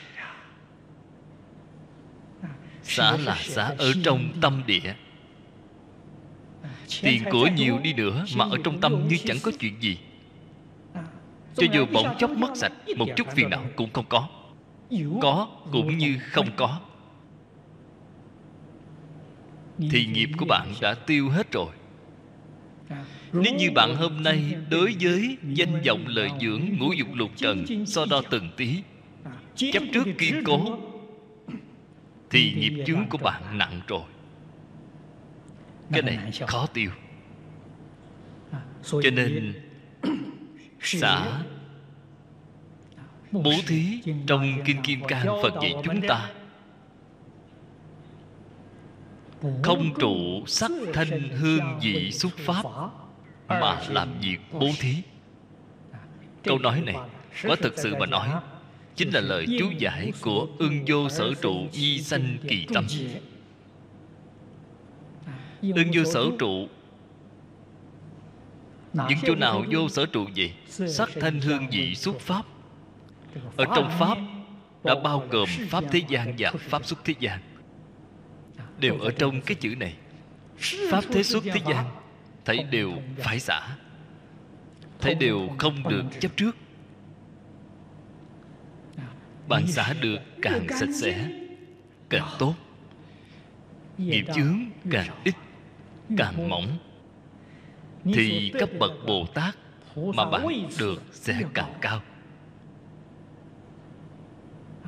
Bồ tát quả gì cao, tại sao họ cao vậy? Họ xả nhiều. Cấp bậc của bạn tại sao thấp như vậy? Bạn không chịu xả mà. Một người ở tầng dưới, đứng ở dưới đó, tại sao anh ở tầng năm cao như vậy? Tôi chịu xả. Tầng 1, tầng 2, tầng 3, tầng 4 Tôi đều xả hết rồi. Tôi mới đứng ở tầng 5 Tại vì sao họ không thể được cao như tôi vậy? Họ đứng ở chỗ đó không chịu đi. Họ không nở lìa khỏi chỗ đó. Thế thì vĩnh viễn đứng ở bên dưới rồi. Cái đạo lý nó là như vậy. Tôi nghĩ cái đạo lý này Không khó hiểu. Cần thể hội cho thật sâu Nên biết lợi ích công đức của xã là Bất cả tư nghị. Tất cả chư Phật Có thể viên chứng Phật quả. Không có gì khác là xả mà thôi. Họ chịu xả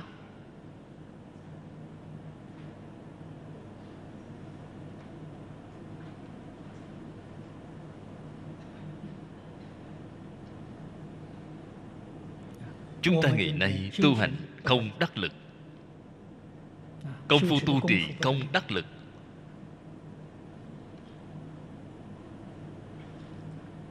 Chúng ta quằn dương về phật pháp không đắc lực. Khiến cho quảng đại quần chúng xã hội sinh ra hiểu lầm nghiêm trọng. Đối với cửa phật. Cái hiểu lầm nghiêm trọng này là do chúng ta tuyên truyền không đắc lực. Phật giáo rốt cuộc là gì? Chúng ta chưa có giảng rõ ràng cho người ta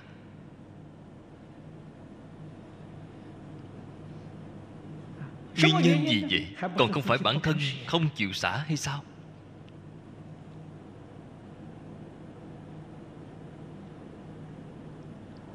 Trong kinh lăng nghiêm nói tương thử thân tâm phục trần sát thì tắc danh vi báo phật ân.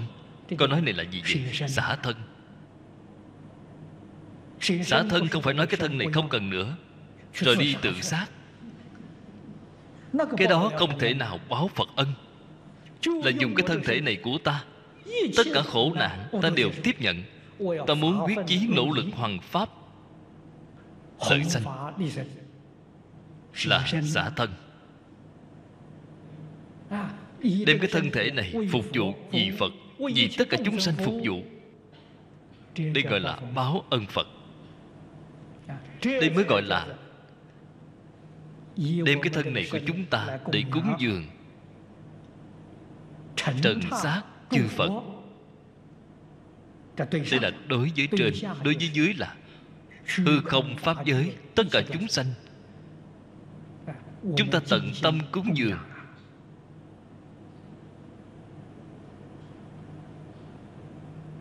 không từ khó nhọc. Học pháp là rất khổ phần trước khi giảng về nhẫn nhục đã giảng qua với các vị rồi. Thông thường khi giảng về nhẫn nhục có ba loại nhẫn. Loại thứ nhất là tai họa tự nhiên. Chính là bao gồm đời sống của chúng ta. Những thiếu hụt ở trên vật chất này mùa đông lạnh giá mùa hạ nóng bức. Đây đều xuất phát từ tự nhiên phải nhẫn nại. bạn không nhẫn thì bạn không có cách gì sống được. loại thứ hai là do con người làm hại. Quan gia trái chủ đến tìm bạn gây chuyện đến làm nhục bạn đến hãm hại bạn. Chúng ta cần nhẫn nhục cho được. Loại thứ ba là tu hành tu học phật pháp. Phải chịu khổ cực. Phải quyết chí phải nỗ lực. Không ngủ không nghỉ. Bạn không chịu khó nhọc. bạn làm sao có thể thành tựu được? Và người hiện nay tại sao không thể thành tựu vậy? Sợ chịu khổ thế thì có cách gì bây giờ? Lấy học giảng kinh để nói không phải là việc dễ dàng. Tôi đã từng báo cáo qua với các vị rồi. lúc tôi mới học giảng kinh. ở trên một giảng một giờ tôi phải chuẩn bị 40 giờ.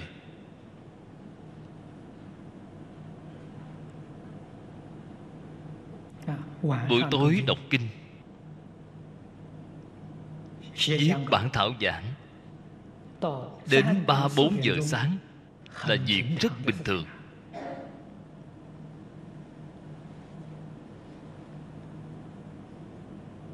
Có khi nghĩ không thông nghĩ không thông không thể nghĩ.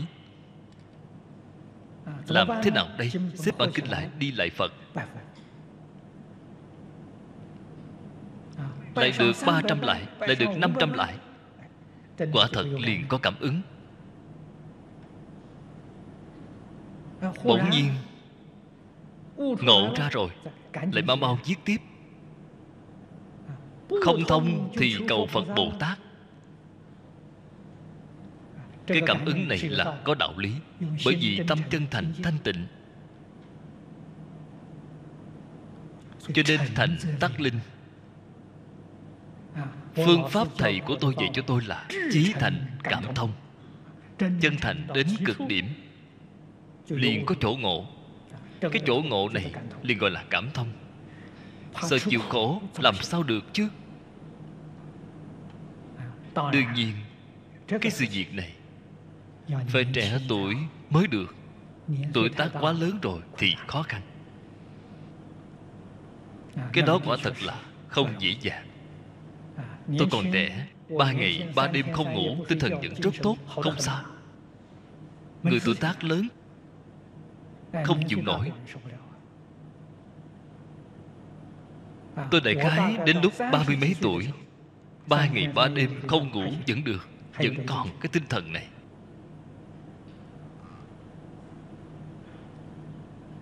Bảy tám năm trước tôi giảng kinh ở los angeles. Tôi một ngày giảng 9 giờ đồng hồ. Là đứng ở trên bục giảng buổi sáng 3 giờ đồng hồ. buổi chiều 3 giờ đồng hồ. ăn cơm tối xong giảng tiếp 3 giờ. Giảng liên tục năm sáu ngày. tôi có cái năng lực này. Hiện nay bảo tôi đi giảng thì sao? hiện nay không được. Hiện nay thể lực của tôi không đủ rồi. Hiện nay bảo tôi giảng một lần giảng 3 giờ thì được. Đứng ở trên đó giảng 3 giờ là có thể. 9 giờ đồng hồ hiện nay là không được rồi cho nên cái này là có quan hệ với tuổi tác với thể lực. Không chịu khổ. làm sao có thể thành tựu được chứ? Trên đời này sống càng khổ hơn nữa. Tôi từ khi học phật chưa có xuất gia. Tôi học phật được 6 tháng tôi đã trì ngọ. Bữa ăn tối đã dứt bỏ rồi.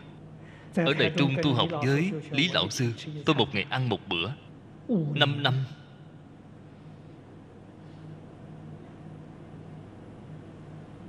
Chúng tôi trải qua đời sống đó người khác nhìn thấy đều sợ hãi.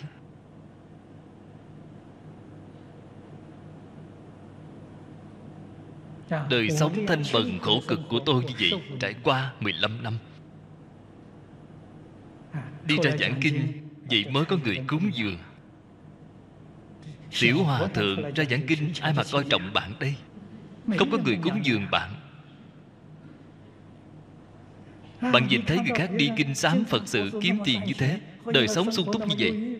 Còn bạn sống đời sống khổ như vậy, tôi thật sự thay phật làm việc, thật sự báo ân phật. Vậy là phật bồ tát có lỗi với tôi rồi, sao để cho tôi chịu khổ như vậy? Phật bồ tát đúng là muốn rèn luyện bạn. Bạn mới có thể thành tựu. Nếu như vào lúc đó, nếu nhận được sự cúng dường, thì tâm danh lợi liền nổi lên rồi, phải đọa lạc thôi. Không chịu khổ làm sao được chứ? Nhẫn nhục là vô cùng vô cùng quan trọng. Ba loại nhẫn nhục đều phải có. Bạn đi ra giảng kinh, người ta chăm biếm bạn rất nhiều làm nhục bạn rất nhiều. Vì sao vậy? Chính là bảo bạn tốt nhất không nên giảng kinh. Khi phật nhập bát niết bàn là do ma dương khuyến thỉnh. Tôi quá khứ giảng kinh cũng có người đến mời tôi. Pháp sư, thầy giảng nhiều năm như vậy rồi, có thể không cần giảng nữa rồi. Tôi không nghe. Tôi nói với họ như thế nào vậy? Tôi không biết giảng. Tôi muốn luyện tập. Đến ngày nào tôi biết giảng, tôi sẽ không giảng nữa. Khi không biết giảng thì tôi phải giảng. Nơi nào tìm tôi thì tôi giảng nơi đó. Thời gian tôi giảng kinh, lúc thời gian nhiều nhất là một tuần 36 giờ đồng hồ. Thời gian ở Đài Bắc đã từng có thời gian xem xem khoảng vài ba năm. Một tuần giảng 36 giờ đồng hồ.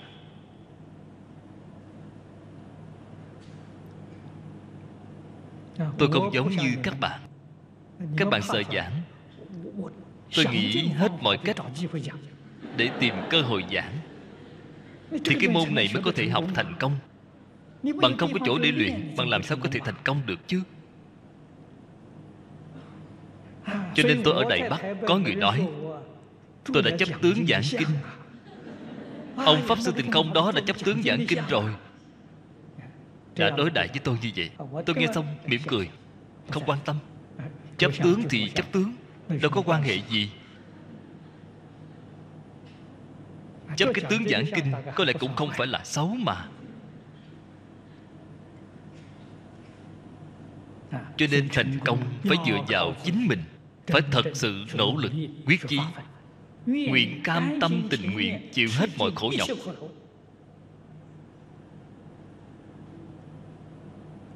chúng ta như vậy mới báo ơn phật mục tiêu cuối cùng của chúng ta là đến thế giới tây phương cực lạc gần gũi a di đà phật.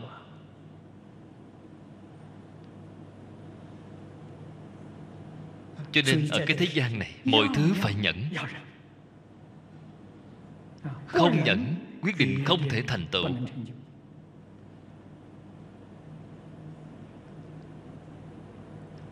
Cho nên xả là có thể chương hiển nhất chương là rõ ràng, hiển là nổi bật. Ý nghĩa của chương với hiển là như nhau. Trí huệ bát nhã ở đâu vậy?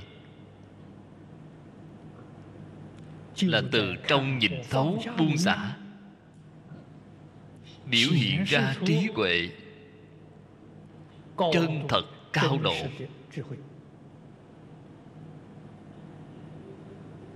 Pháp giữ phi pháp bất thủ tiền thị nhất thiết giai xã pháp thị hữu tướng phi pháp thị không. không. Hữu lưỡng biên thống thống xã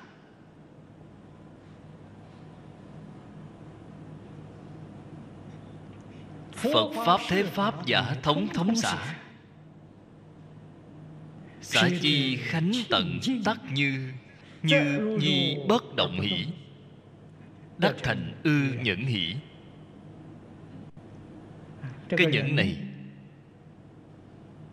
chính là trong kinh điển thường nói là vô sanh. pháp nhẫn. Tất cả đều xả hết rồi.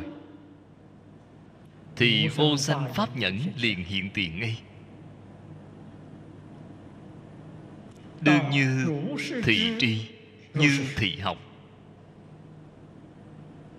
là cần phải lý giải. Giống như vậy. Phải giống như phương pháp mà chỗ này nói. Vô trụ sanh tâm, chăm chỉ mà học tập.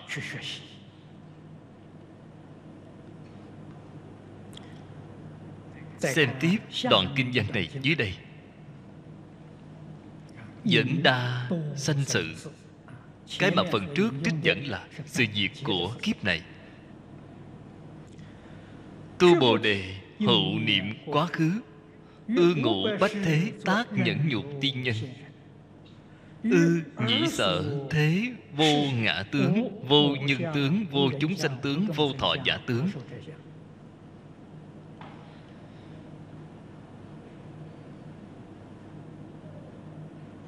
Đây là nói bồ tát ở trong quá trình tu học. Nhất định có một giai đoạn. Đặc biệt chú trọng hạ công phu ở trên độ nhẫn dục bởi vì không thể nhẫn thì thành tựu gì cũng không có. Mở đầu của hạnh bồ tát là bố thí nhất định bắt tay làm từ bố thí. Công phu bố thí hơi có chút đắc lực rồi thì nhất định phải tu nhẫn nhục. Nếu như không nhẫn nhục được thì thật sự là toàn bộ công phu dứt hết rồi, cho nên phải nhẫn. Tiên nhân là chỉ chung cho tất cả người tu hành. Xưa dịch phật là kim tiên. Vào thời xưa, người trung quốc chúng ta biết có trời, có thần, có tiên, không biết có phật. Cho nên sau khi phật pháp truyền đến trung quốc thì sao? Chúng ta đều gọi phật là tiên nhân. Phiên dịch của đại sư la thập, phiên dịch thời kỳ đầu. Sở dĩ vẫn dùng cái từ ngữ này. Ở trong kinh điển thường hay xuất hiện những từ ngữ này. Cho nên tiên nhân ở chỗ này là chỉ bồ tát. Không những chư phật như lai giống như phạm phu chúng ta ngày nay. Ở nơi đây ngồi nghe buổi kinh này. chúng ta trong đời quá khứ tu hành thiện căn phước đức. cũng là không có cách gì tính được. Vô lượng kiếp đến nay. Bạn xem trên kinh vô lượng thọ nói dương tử a xà năm trăm người nghe phật thuyết kinh vô lượng thọ, nghe rất quan hỷ phật đã nói rồi, họ năm trăm người đó trong đời quá khứ đã từng cúng dường bốn trăm ước Phật. Các bạn nghĩ xem, bốn trăm ước Phật, Không cần tính nhiều, Một vị Phật là ba cái A Tăng kỳ kiếp. bốn trăm là bao nhiêu A Tăng kỳ kiếp? Không có cách gì tính được.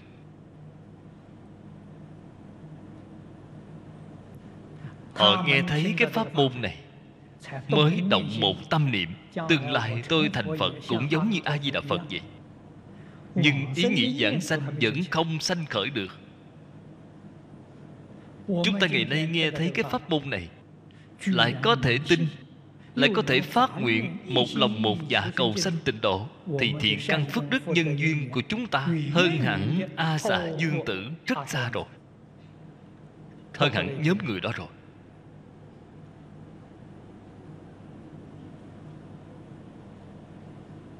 từ đó cho thấy không chỉ 500 đời. A ni tho phở a ni tho phở a ni tho phở